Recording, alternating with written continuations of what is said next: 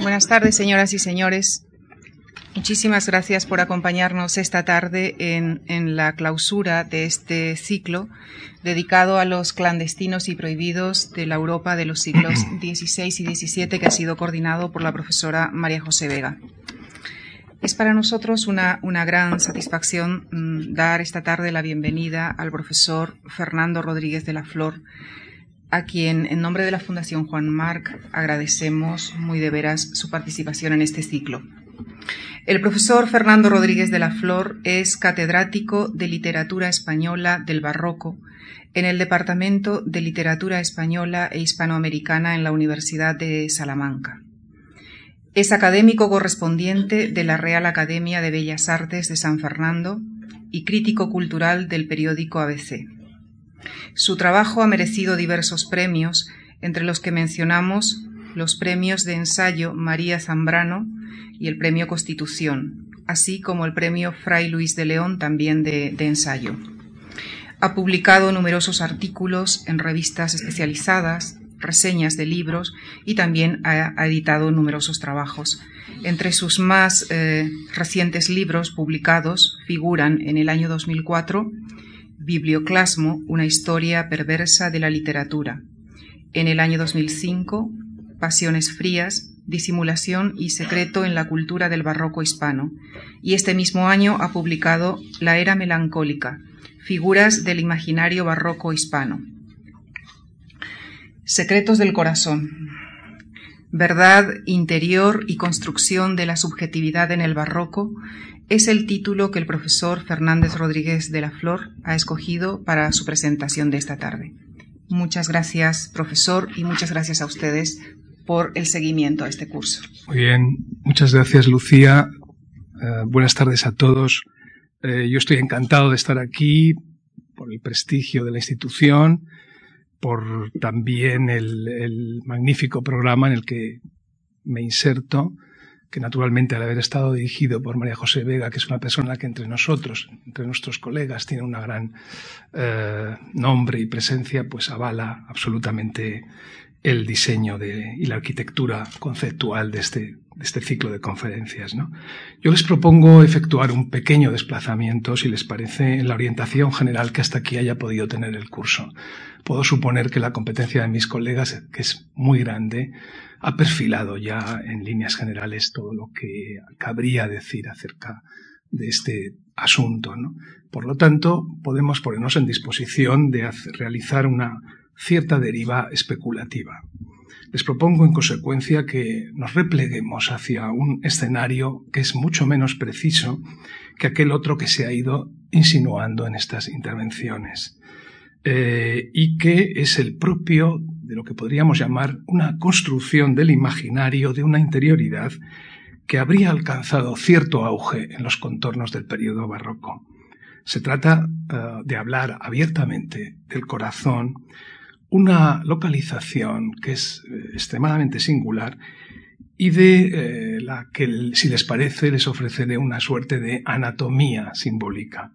Dicha construcción se sustantiva en imágenes y en textos, y ambos, tanto las imágenes como los textos, alcanzan eficaz, un eficaz nivel de expresividad que espero que les convenza de que, en efecto, en el espacio alto moderno, algo muy importante y decisivo se juega en estas representaciones que están mediando la relación entre el sujeto y el mundo. Podemos mantener en líneas generales que en aquellas representaciones de carácter simbólico a las que voy enseguida a aludir, y a través de ellas un lugar, el corazón, cobra un insólito protagonismo. Se convierte en un teatro y incluso en un laboratorio, donde vocabularios relacionados con el control, con el secreto, con la prohibición, se ponen en, en, funcionamiento, pero también las series que se oponen a ella, las series contrarias, eh, la manifestación, el desvelamiento, la franqueza, la efusión, todas estas operaciones simbólicas tienen lugar en el espacio del corazón. La idea general es la de que un órgano, el corazón, que es al tiempo real y al tiempo también fantasmático, va a regular metafóricamente todo el campo circulatorio de la relación entre interior y exterior.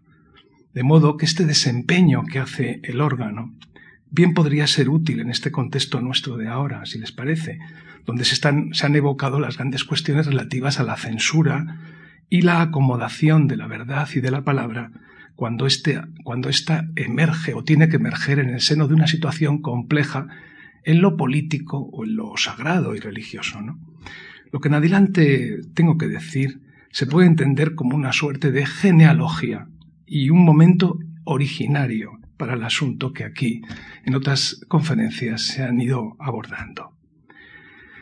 Si tenemos que abordar el imaginario del, corazón, antes de nada parece, parecería oportuno que comenzáramos por poner lo que en adelante debe decirse bajo la advocación de lo que es el corazón más ilustre de aquel tiempo, el corazón de Santa Teresa. El corazón de Santa Teresa comparece aquí de la mano de una representación ciertamente extraña.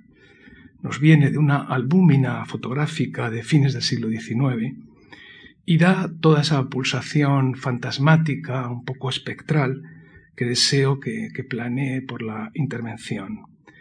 Eh, pues en efecto estamos entrando en, en un dominio de construcciones mentales exclusivamente. De este corazón o corazón del que, sin duda por milagro, tenemos una precisa cartografía imaginaria redactada por la pluma de la santa, como todo el mundo sabe, pero también tenemos su concreción real en la forma de un embalsamado corazón, todavía sito en el convento de la Anunciación de Alba de Tormes. El corazón nos brinda la imagen arquetípica de la relación que existe entre el hombre y su interioridad, y entre esta interioridad y el mundo y todo lo que ambos lados de la, la polaridad establecida se organiza. Es una metáfora fuerte y determinante para esta comunicación precisamente.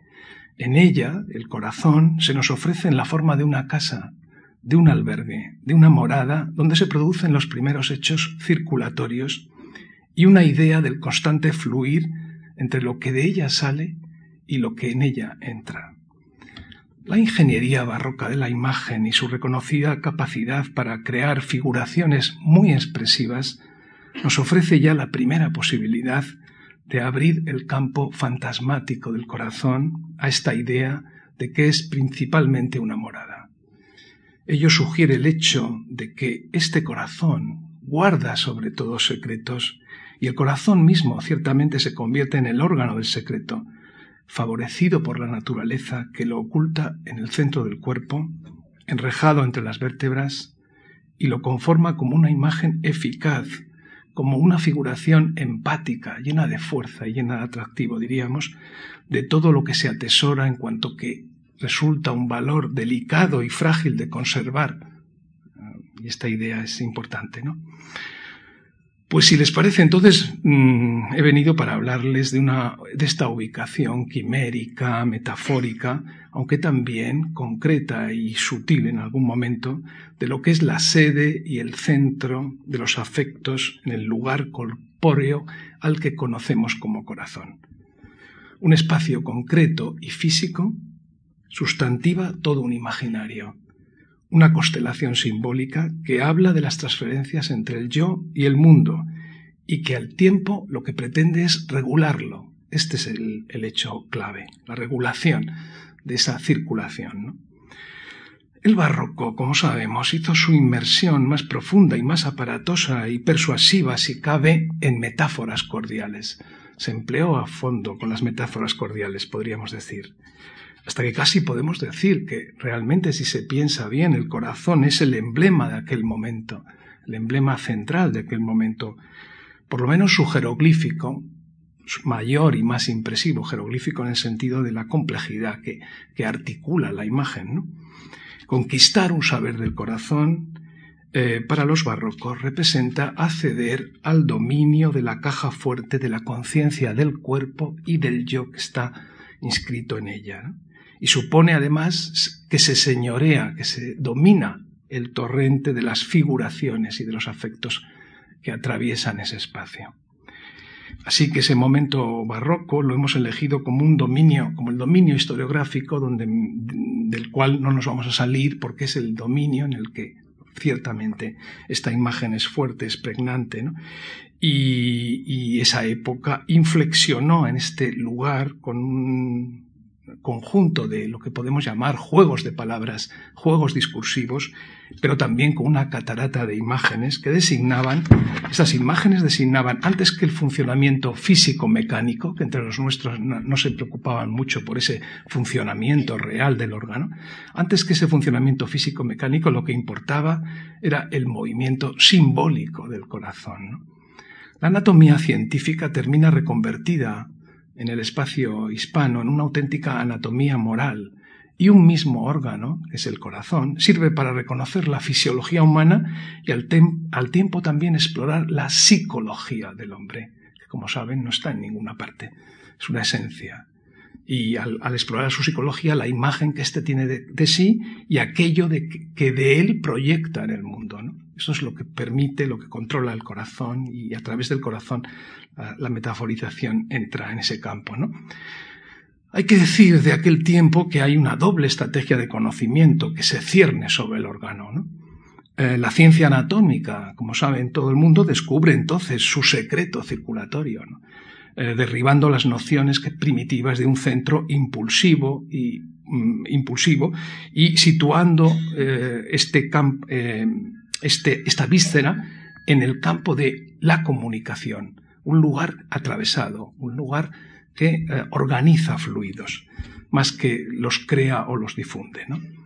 Eh, todo el despliegue metafórico va a tener como base esta evidencia científica de un corazón que regula fluidos. Esta es la esencia del corazón, la regulación de los fluidos que recibe eh, y que impulsa también flujos. Estos flujos se pueden llamar sangre, en la lengua de los científicos o, de manera notablemente más imprecisa, afectos. El corazón ha caído presa de una anatomía besaliana y una fisiologización debida a Harvey, como, como saben, ¿no? la cual lo configura como parte de un sistema interior cerrado, autónomo. Describe él una cerrazón, un circuito, ¿no? que, pero, tiene, eh, pero tiene una doble existencia ese corazón mismo es también depende y circula en las construcciones mitopoéticas que lo van a arrancar de su funcionalidad para proyectarlo en el imaginario del yo, algo superior a esa articulación puramente fisiológica, ¿no? Se va a convertir en el centro de los juegos de lenguaje en los que se articula un saber acerca de la vida del hombre. Todo aquel que habla del saber de la vida del hombre Ah, entra por la puerta del corazón y describe los efectos que en el corazón suceden. Eh, este saber mito poético se caracteriza por la apertura. Este es importante a nivel de, construcción simbólica, saber que, es por la apertura, por lo que se caracteriza el corazón mito simbólico. Eh, lo cerrado de la física orgánica del sistema circulatorio se revela como todo poseído de una especie de deseo de abrirse que es el que va a funcionar en las construcciones mitopoéticas. Así pues, en este otro lado del avance y del conocimiento, en el lado que ahora nos interesa, el corazón sirve para radicar fantasmalmente el ser más irreductible del hombre, que es en sí mismo considerado un puro lugar vacío atravesado de corrientes vitales, constituyéndose así como el centro rector de las pasiones y de la exterioridad afectiva, en cuya cúspide, es preciso decirlo antes que nada, reina Eros, porque este dios mm, es el que eh, con más fuerza genera el motu, genera el movimiento y el impulso más ingobernable de todos, que es siempre un impulso de acercamiento y de fusión, considerado, si lo consideras en el plano de lo activo, y también un, movimiento de infinita eh, receptibilidad y de impacto que causa en el corazón la presencia del otro. ¿no? Eh, así que al corazón se puede acceder desde entonces por vías fisiológicas, si quieren, abriéndose paso a través del escalpelo en él, o también eh, por una vía notablemente menos cruenta, reconstruyendo sectorialmente su existencia en el imaginario. En las representaciones mitopoéticas que del mismo se han realizado. En un lado quedaría el órgano para la ciencia y en el otro una palabra muy evocadora, corazón, y unas imágenes que lo confirman como una suerte de arquetipo figural antropológico. Quiere decirse que funciona en todas las culturas con parecidos valores, ¿no? Eh, en este sentido, entonces, eh, tengo que decir que esta aproximación de, las dos, tanto de la ciencia como de, la construcción espiritual, crea un, crea un doble modo de aproximación a él. Y podemos sospechar que la construcción mitopoética muchas veces lo que hace es remedar la aproximación o el saber científico.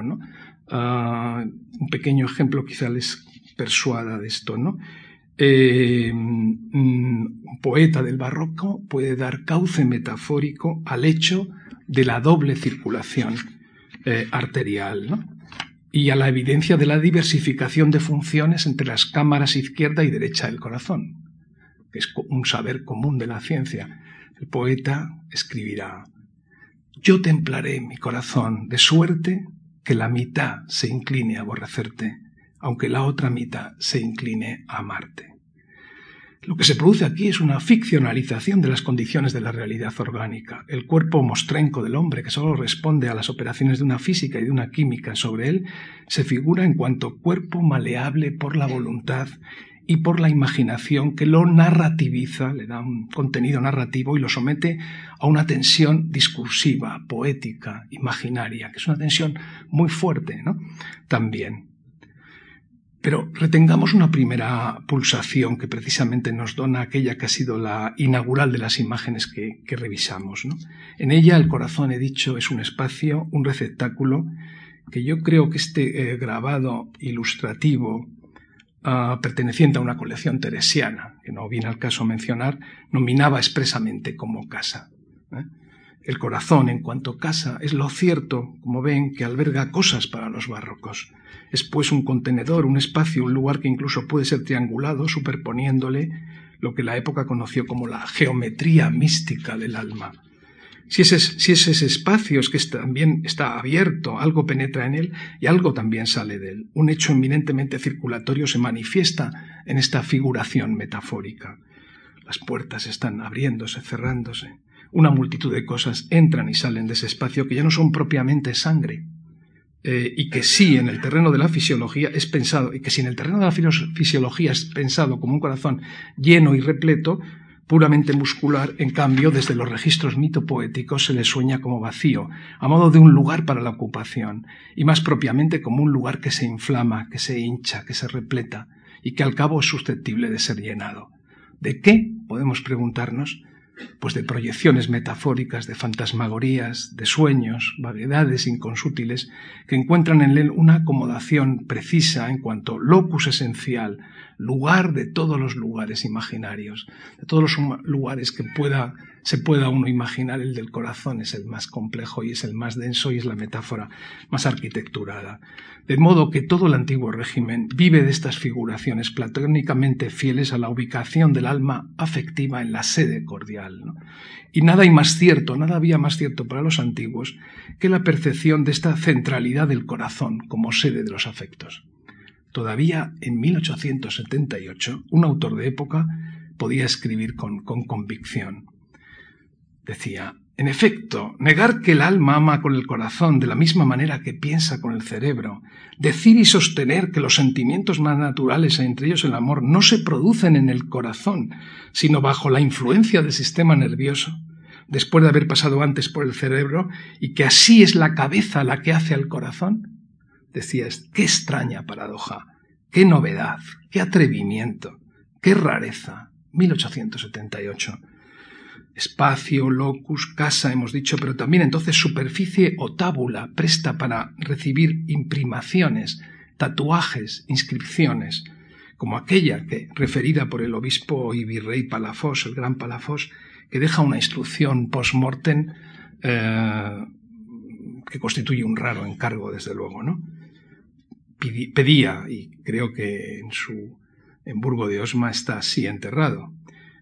Pedía que, que me abran el pecho y pongan dentro de mi corazón las dulcísimas palabras de Jesús, María y José, las cuales dejo en este papel para que siempre tenga dentro de mi corazón, pecho y cuerpo lo que deseé y deseo tener en medio de mi alma.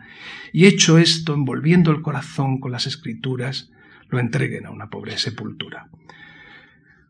Cierro la cita. La metáfora, la metafórica cordial persigue y desea, busca y también cree que en efecto puede lograr desembocar finalmente en el músculo. Es tan agresiva esta metafórica que quiere realmente tocar la víscera, el órgano, sentirlo apresado, sentirlo eh, palpitante, como una carne temblorosa. ¿no? Eh, hay una profunda necesidad de visualizar este espacio, de ver lo que no se puede ver. Hay una pulsión escópica que se encuentra enteramente dependiente de los mecanismos psicológicos que afianzan lo que se llamaba en la época la visión interior. Este, esta construcción, este dispositivo fantasmático, esta mirada hacia adentro, que explora el interior, se especializa en abrir eh, las cámaras del alma. ¿no? En lenguaje de la época, y se educa a través de los ejercicios imaginarios de la, composición del lugar, eh, composición viendo el lugar, como le llamaba San Ignacio a esto, ¿no? Dicho en términos ignacianos, este es el lugar de los lugares, pues en efecto es en los ejercicios del santo donde se abre la posibilidad de dramatizar y dar movimiento al teatro interior, que es una palabra que también se utiliza en el momento, ¿no? En tanto que es así pensado, es este un órgano fantasma que en aras de las metáforas comunicacionales es incluso capaz ilusoriamente de romper la relación estrecha con el cuerpo. El corazón puede extravertir y romper la relación con el cuerpo y entonces es un corazón que se propone como finalmente extraído, transportado, transbordado, transplantado, transverberado y puede ser que también entregado, donado, intercambiado como escribe Francisco de Sales, el gran místico del, corazón, este corazón podría ser extraído del cuerpo en una ocasión, en la cual, en, la ocasión de que cuando el divino amor ha puesto los ojos en un corazón, viene a raptarlo con autoridad y se lo lleva a un país extranjero donde le hará ver un mundo nuevo. El hombre abre y llena su corazón, del que después de todo sabemos que se contrae en movimientos puramente eh, puramente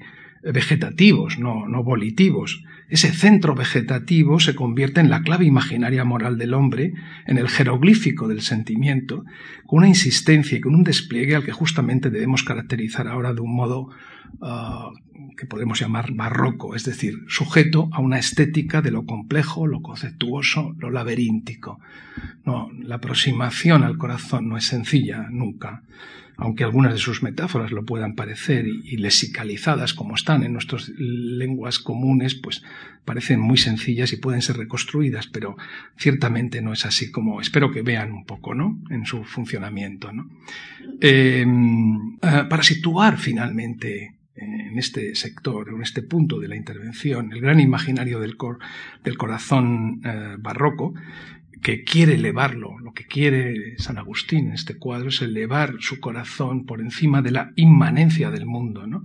Quisiera también situarlo en un nivel donde ya no tendría que someterse a la necesidad de construir representaciones. Este corazón sacado del pecho lo que quiere decir es que se desconecta de la lengua, se desconecta de la mirada y se convierte en un puro receptáculo, ¿no?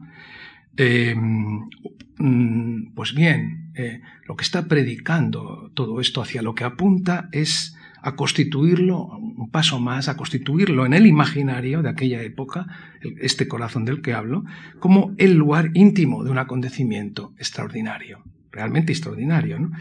La posibilidad, la posibilidad ¿no? Hacia la que se precipitan los teopoetas de esa época es la de, su vacío, la de que el vacío soñado del corazón pueda ser repletado por la presencia total de las presencias.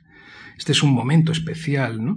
Pues en él la transacción con lo mundano y exterior se detiene, la relación que el corazón tenga con los afectos y con lo que le llega por el mundo y por la fenomenología se detiene y el circuito todo del corazón se abre otra vez, pero esta vez en una dimensión teofánica, hacia arriba, no, no, en, horizontal. El corazón, que está sepultado en el, en el, pecho, órgano extraño y desconocido e inaccesible por entonces en vida, que esta es también una cuestión importante, es el lugar, el palacio, la sede, la mansión y el dominio exclusivo donde se puede albergar la llamada del Dios, donde propiamente se puede encontrar, entrar en comunicación con Él. Es un punto de, reunión para naturalezas diferentes. Aquí el corazón apunta a ser un Aleph espiritual, donde interior absoluto y exterioridad total alcanzan una especie de hipóstasis, de unión virtual e idealmente realizable siempre que el corazón de Cristo quiera interrelacionarse con el resto de los corazones humanos, de los hombres. ¿no? Y, esto en un circuito cerrado y secreto, del cual es un circuito cerrado y secreto, y pese a todo, eh, los barrocos intentaron ofrecer imágenes de cómo sería esta, esta unión y cómo sería esta, esta articulación, esta conexión de los hombres santos con, con la divinidad. ¿no? Eh, yo creo que en la imagen que les mostraré ahora, micro y macrocosmos tienen aquí un lugar un locus de encuentro, un lugar físico y exacto de contacto que, además se articula en la forma, si quieren, en los lenguajes quirúrgicos de una especie de transfusión divina o sagrada. Esto que se aventura a ver en esta pintura novohispana, eh, que representa este circuito de una comunicación realmente virtuosa, ah, donde incluso eh, las espadas con su azulado remiten la sangre y dan también una imagen compleja. ¿no? Eh, esto nos, nos lleva, esta, estas evocaciones que acabo de hacer nos llevan a, esta tarde a un primer campo de la estético mística. Era inevitable pasar por él porque hay que saber que hay una suerte de teología del corazón que se expresa en, textos. Mm, Uh, y hay una, toda una producción discursiva, textual, eh, que eh, se dirige a apresar este órgano, una red de metáforas que apuntan todas, muchas de ellas apuntan hasta, hacia esta inflexión comunicativa, el momento en que, herido por la comunicación, en conexión con la divinidad, el corazón recupere su, su espacio recupere una circulación por encima de la que ya había tendido. ¿no? Aquí se revela un arquetipo comunicacional eh, que, sustituye la comunicación humana por una especie de irradiación participativa que ya suprime el lenguaje. Estos corazones conectados no necesitarán del lenguaje, no necesitarán de las representaciones. ¿no? Eh, según esta representación podemos entender que el corazón entonces es el núcleo óntico, el ser del ser del hombre, el lugar en que lo ente toca el ser, ¿no? el único lugar y el único espacio humano donde esto pueda ser realizado. ¿no? Eh, y el corazón es el lugar que puede alojar esta desmesura. ¿no? Pero para alojar esta desmesura, para alojar este, este, para situarse en esta posición, el corazón es lo cierto que se debe transformar en el objeto ideal de una manipulación muy compleja, que no es una manipulación que ahora sabemos que el corazón es susceptible de manipulación. La, mitopoética barroca se adelanta a los hechos del, tratamiento del corazón, algo que en el 17 podría parecer absolutamente imposible, ¿no? de que algún día se pudiera entrar en el órgano realmente con los instrumentos quirúrgicos. Ellos creen que solamente se, podrá, se puede penetrar por medio de las operaciones uh, a las que ahora mismo voy a, a expresar. ¿no? Eh, el latín con que se, eh, se, expresa esta cirugía simbólica y extrema, yo creo que es lo suficientemente explícito como para que lo tenga que traducir ahora.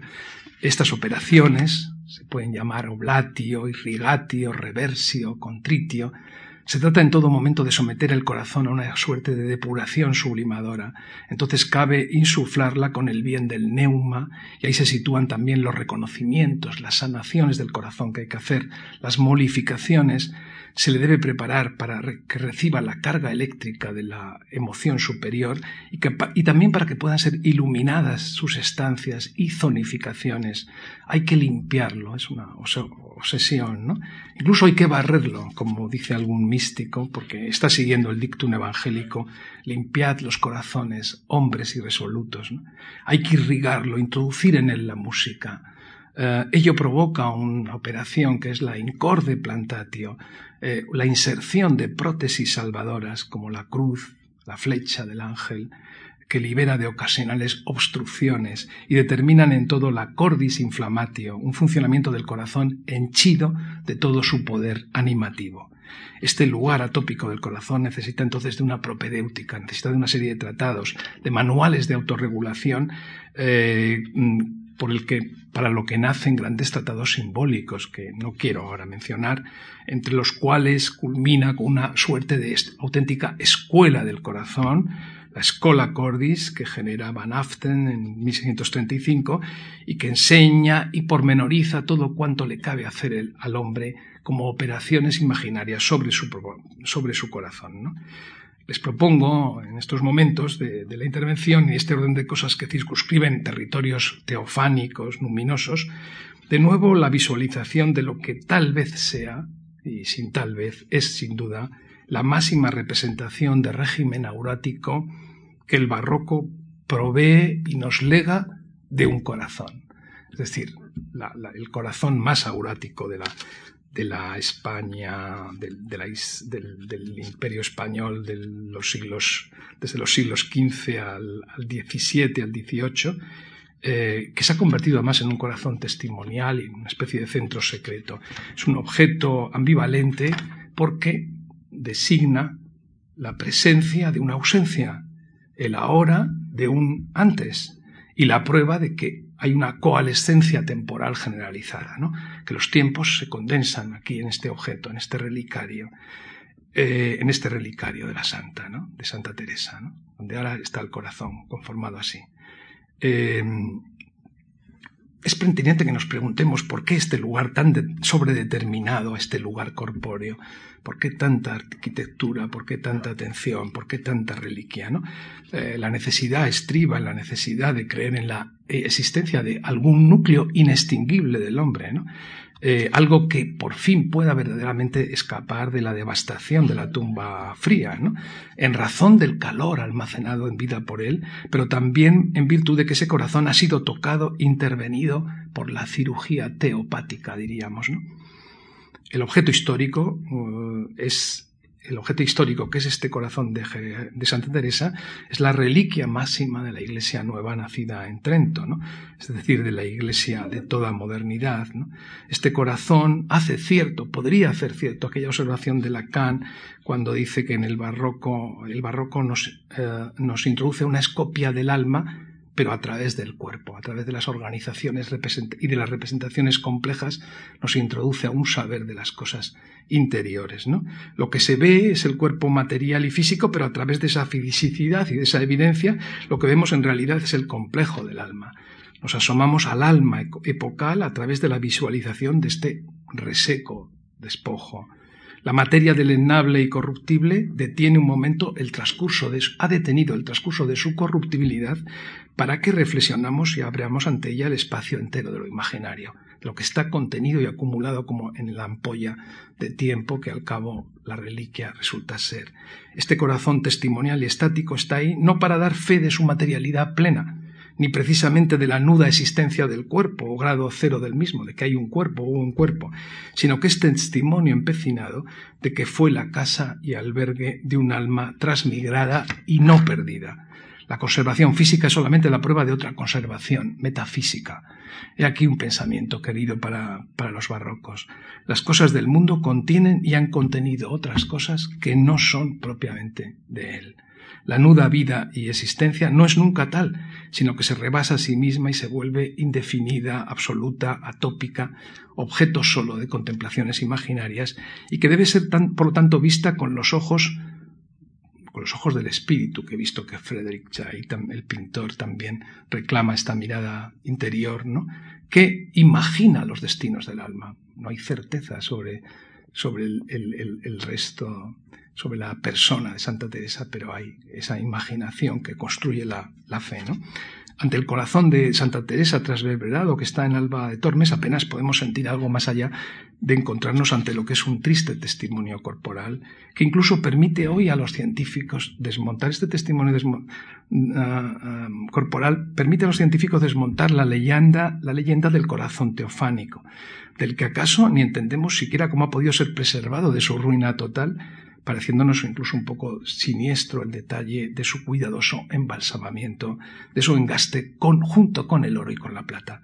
Es precisamente ese su recubrimiento y congelación cristalina el que la ya hace para siempre estar más allá de cualquier análisis, de cualquier comprobación, de cualquier prueba de la ciencia, porque está suspendida en esa ampolla de tiempo que aspira así a contener un resto lo que, contiene, lo que se contiene aquí es un resto de las lecturas simbólicas de otros días y de otros tiempos es decir, un legado que inútilmente, por otra parte, un legado que inútilmente, por otra parte, digo, pretende ser ah, desautorizado a veces de modo risible por una ciencia que nos parece del todo ingenua, cuando se expresa como lo hace, y es una lectura que ustedes pueden hacer cualquier día, como lo hace el famoso cardiólogo e un investigador de la historia del corazón, llamado Godwin, en 1985, visitó Alba y se encontró con, con esto y dice textualmente el científico enterado, diríamos hoy, ¿no? en los lenguajes de hoy.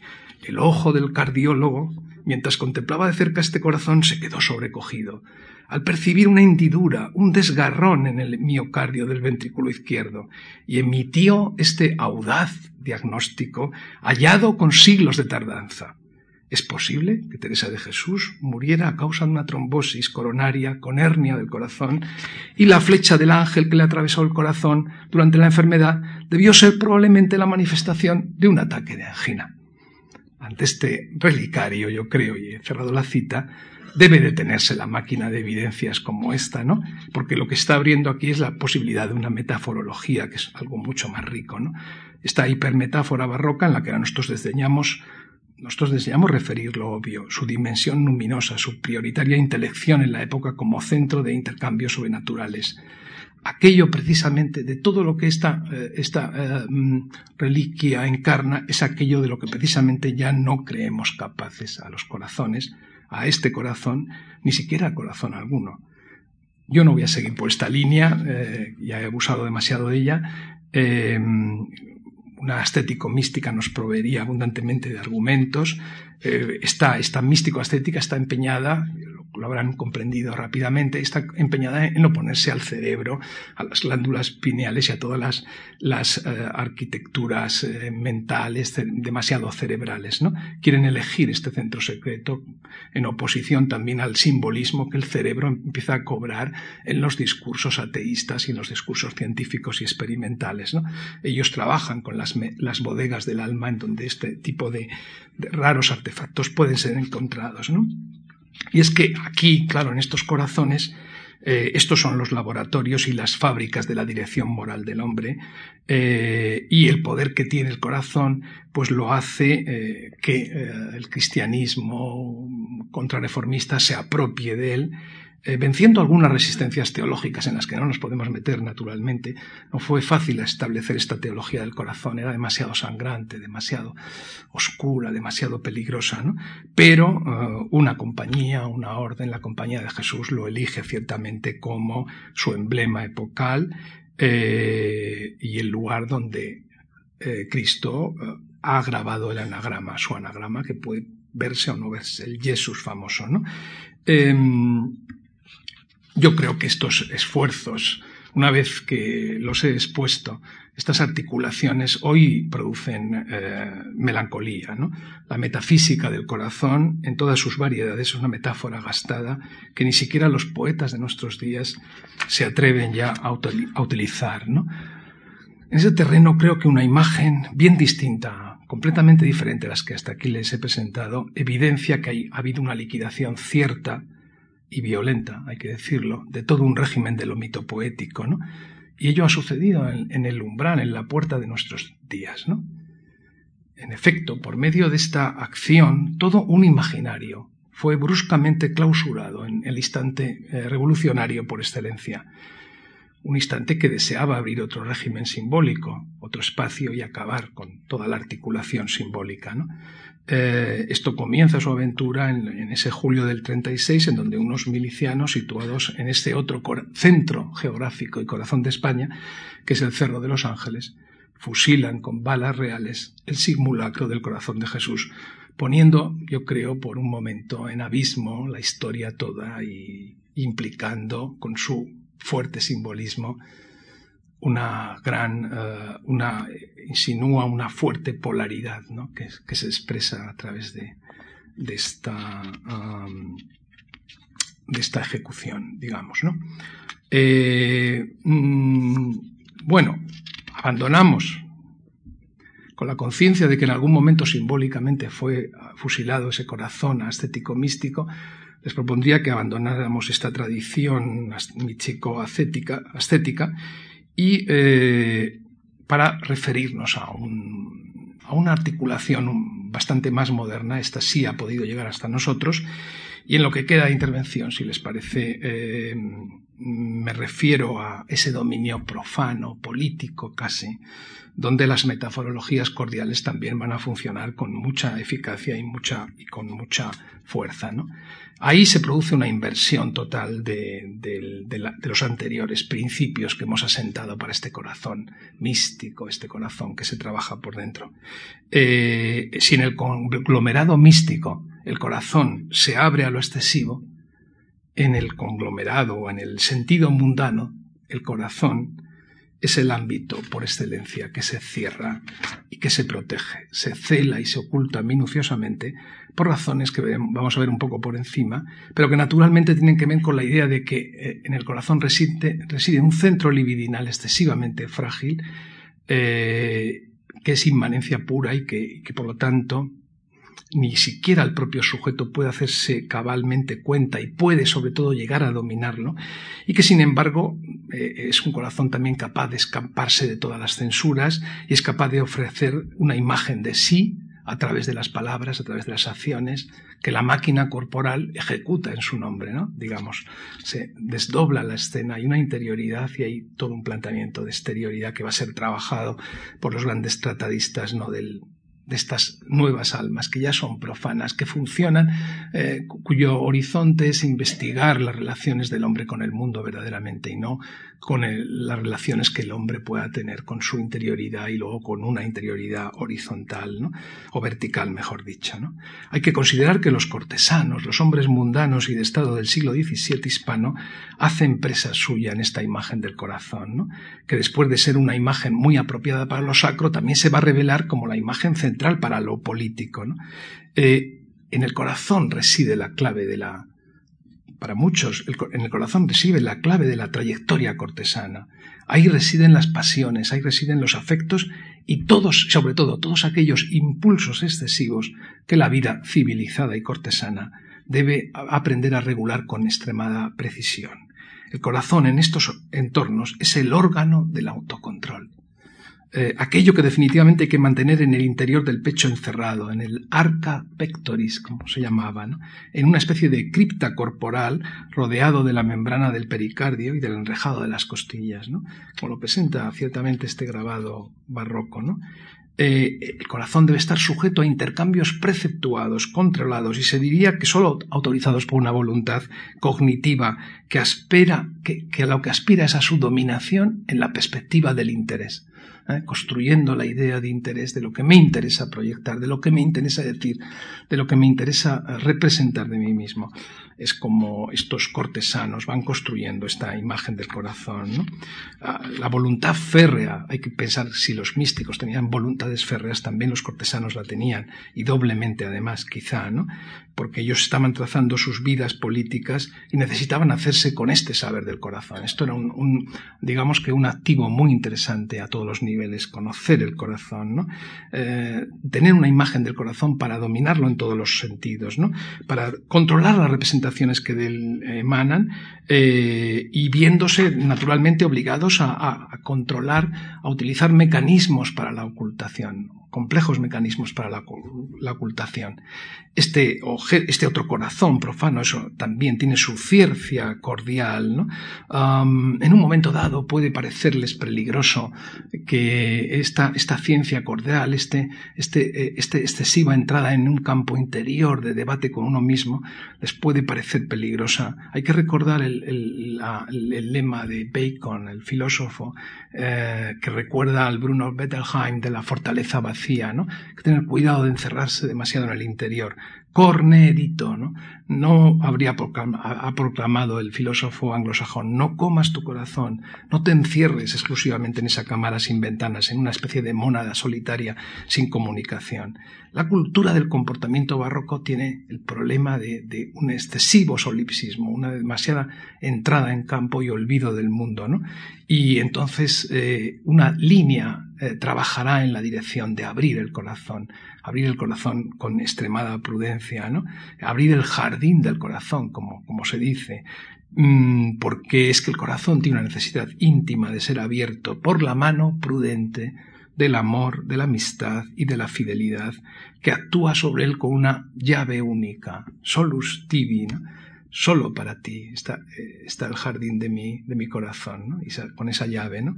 Este Baños de Velasco mm, crea una imagen política de todo esto, porque lo que se está refiriendo en el fondo es a la necesidad eh, mm, entre todos los corazones solitarios, los más solitarios son los que, eh, los que ocupan las cúspides del poder, naturalmente. ¿no? Y aunque Baños de Velázquez, Velasco se está dirigiendo al rey, en realidad se está dirigiendo a todos los hombres que, por sus empleos mundanos tan poderosos, eh, inevitablemente y tan cerrados a, la exterioridad y tan cautos y tan precavidos, necesitan, sin embargo, abrirse al corazón, abrir su corazón a una sola llave, a un consejero, a un amigo, etc. El propio Baños de verdad que decía, se concluye ser forzoso al príncipe tener un privado con quien descanse del peso de su gobierno, ayudando a tolerar las impertinencias y los sufrimientos, y sirviéndole de fidelísimo archivo de sus, eh, eh, de sus secretos. ¿no? Hay que decir que, estos cortesanos son muy conscientes, como antes he dicho, eh, que el, corazón es el lugar, el órgano eh, donde se recepciona la intensidad em, em, eh, emocional más fuerte, ¿no? Y esa intensidad emocional más fuerte es la que, la que determina Eros, ¿no? El control y la regulación de este Eros es muy importante en el espacio cortesano, porque además puede causa, de hecho, grandes modificaciones en las, en las conductas, en las vidas y en las trayectorias de los sujetos de poder, ¿no? Em, entonces se hace objeto de un saber prescriptivo, diríamos, ¿no? De nuevo, aunque parezca raro, son los eh, religiosos que tienen un gran conocimiento de la, del lenguaje cordial, los que introducen muchas metáforas y se deslizan por, muchos, por muchas eh, em, construcciones y representaciones que tienen al corazón y a Eros por destino. Yo diría que Sor Juana Inés de la Cruz es una de las más importantes, ¿no? les menciono, no sé si es totalmente pertinente en este contexto, pero menciono su, uno de sus poemas. ¿no? Esta tarde, mi bien, cuando te hablaba, como en tu rostro y en tus acciones veía que con palabras no te persuadía, que el corazón me vieses deseaba. El poema continúa mostrando el corazón. ¿no? Pero mm, este corazón que, que inaugura metáforas de extraversión, de salida, de entrada, de entrada y de impacto supremo, ah, es un corazón peligroso, este es el corazón que hay que controlar ciertamente y del que hablan todos los tratadistas de época. ¿no? Eh, a él se sobrepone otras cuestiones, ¿no? porque para todos aquellos que tienen que navegar lo que se llamaba entonces los golfos de la corte, los bajíos y las celadas del mundo, y que tienen que desarrollar estrategias de ocultación, no diríamos nada si están vinculados ya a los espacios eh, de las religiones prohibidas, o no digamos ya si pertenecen a facciones o a clanes o a partidos eh, eliminados de la realidad o en baja en ese momento, ¿no?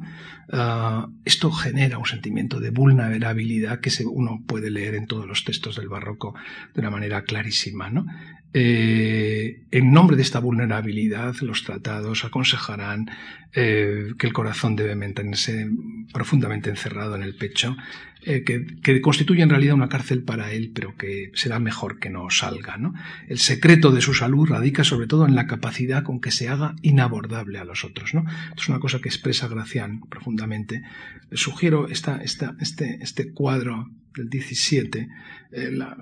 había un tema circulando desde muy antiguo. Es el deseo de Sócrates y también de Momo de que el hombre pudiera tener una ventana en el cuerpo, que todo ser humano hubiera nacido con una ventana en el cuerpo a través de la cual eh, pudieran verse los, los, mecanismos de su corazón. ¿no? En los tiempos de Gracián, de Cervantes, eso se convierte en el peligro de ser de vidrio para los demás. Recordarán el licenciado Vidiera. ¿no?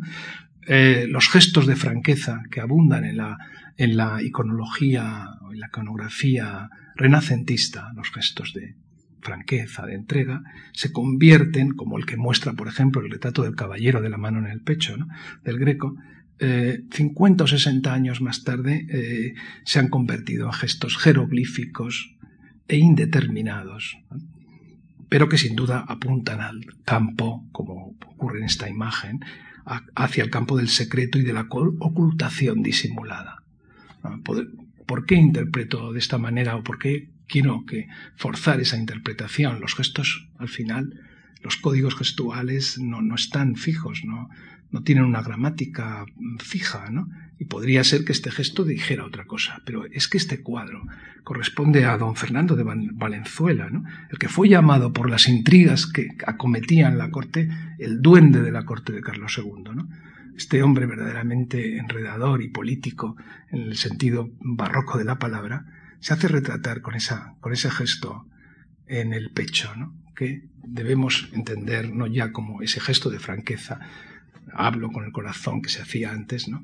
o ese gesto que se hace ahora incluso, sino que el retorcimiento de la mano insinúa algo más, ¿no? porque el barroco eh, dramatiza el hecho del encierro del corazón. Él mismo está capturando y cerrando y haciendo una anamorfosis del corazón porque tendría esta forma triangulada. ¿no?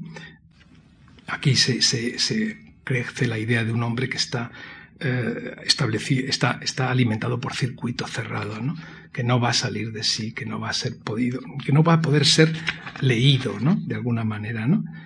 Hay que decir que, el corazón en los, vocabularios de época ah, se relaciona entonces con la lengua y con la ah, y con la y con los y con los oídos naturalmente no eh, estos esta boca y estos oídos que en un tiempo más claro pudieron ser entendidos como lugares de enunciación de la verdad empiezan a ser codificados como una especie de espacios plutónicos donde se encubre la traición la mentira y la falsedad donde el envío del corazón se va difuminando se va haciendo enrarecido y finalmente aflora al exterior con una, con una expresión equivocada y, oscura, ¿no?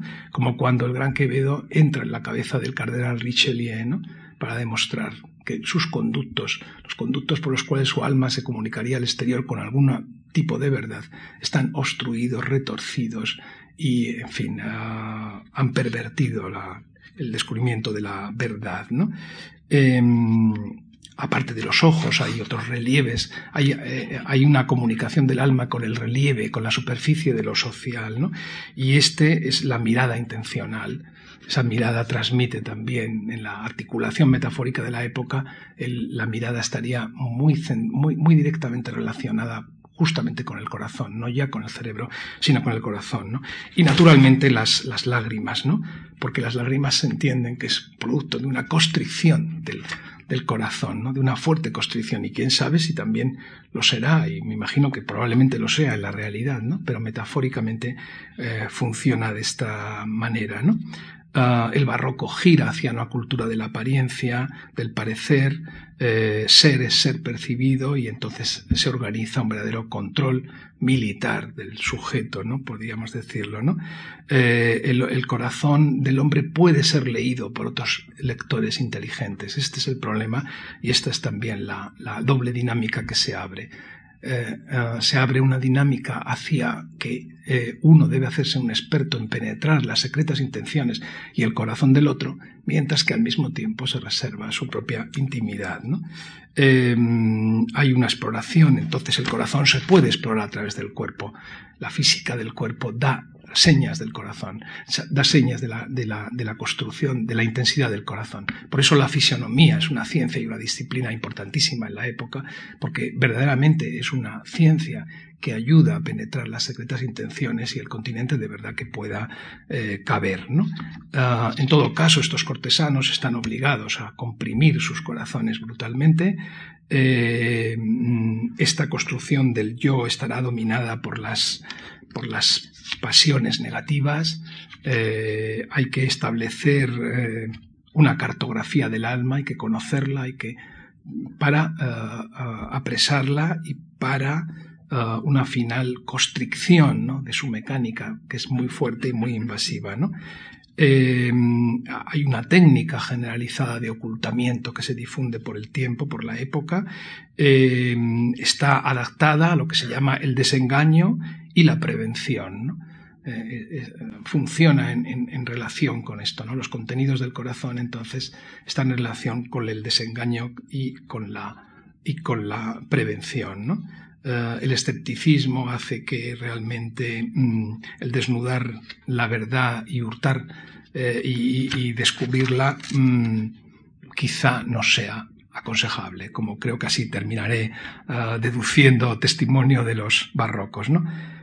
Un autor, Juan de Orozco, decía, y podremos decir con todos que se vive en un perpetuo engaño, de cosas que si se entendiesen todas y se averiguasen todas, sería casi imposible poder vivir, y que sería mucho perjuicio el, hacerlo. Eh, y bueno, la cita sigue, ¿no?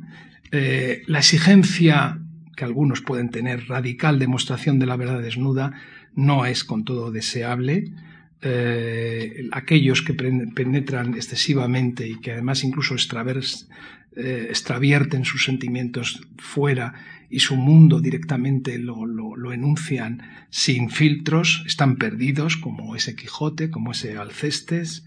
Eh, se trata de que se trata de construir un hombre artificial, muy complejo en, el, en la mecánica de esto, que tenga, como he dicho antes, un control militar Ah, para ah, finalmente el horizonte ya empieza a verse claro, ¿no? De alguna manera, ¿no? Se trata de adaptar tu ingenio y tu ser y tu mundo y tu universo y tu yo al espacio social y al lugar que en el, que el espacio social te corresponde eh, ocupar, ¿no? Aquí ya hay una especie de, de comprensión, precomprensión de lo que de alguna manera hoy eh, parece más, más claro, ¿no? De todas maneras, en estas prevenciones, en estas utopías de control y de control eh, del, órgano y de control de la afectividad, eh, nadie se olvida eh, que en realidad el hombre es una pieza desajustada y, tiene un mecanismo muy complejo, ¿no?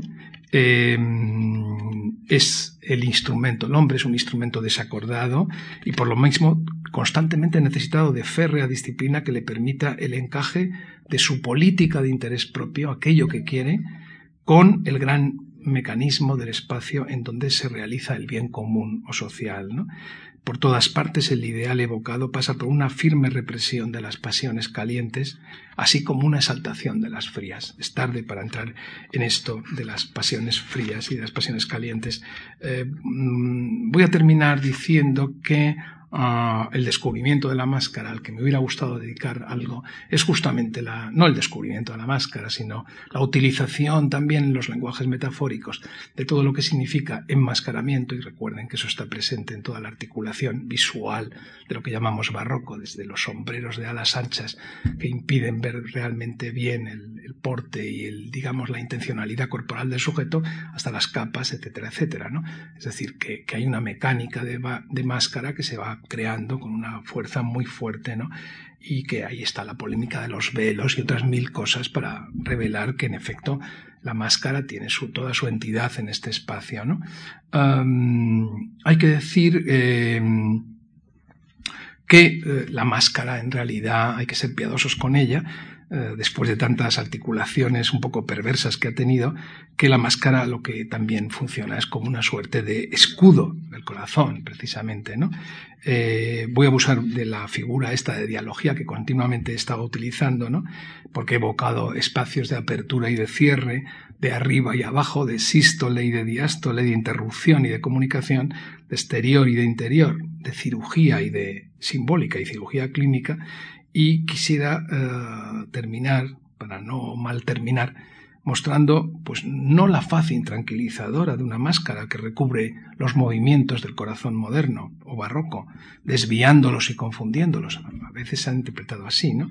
O acaso sofocándolos, lo cual sería peor, sino concluiría eh, con un final sobre la máscara que puede resultar consolador y restauraría o traería aquí las palabras de un filósofo español, Jorge de Santayana, eh, que pone de relieve el valor que en las situaciones del mundo tiene, después de todo, el que el corazón quede oculto y protegido como bien valioso que es, y según sucede con el relicario que hemos visto de Santa Teresa, ¿no?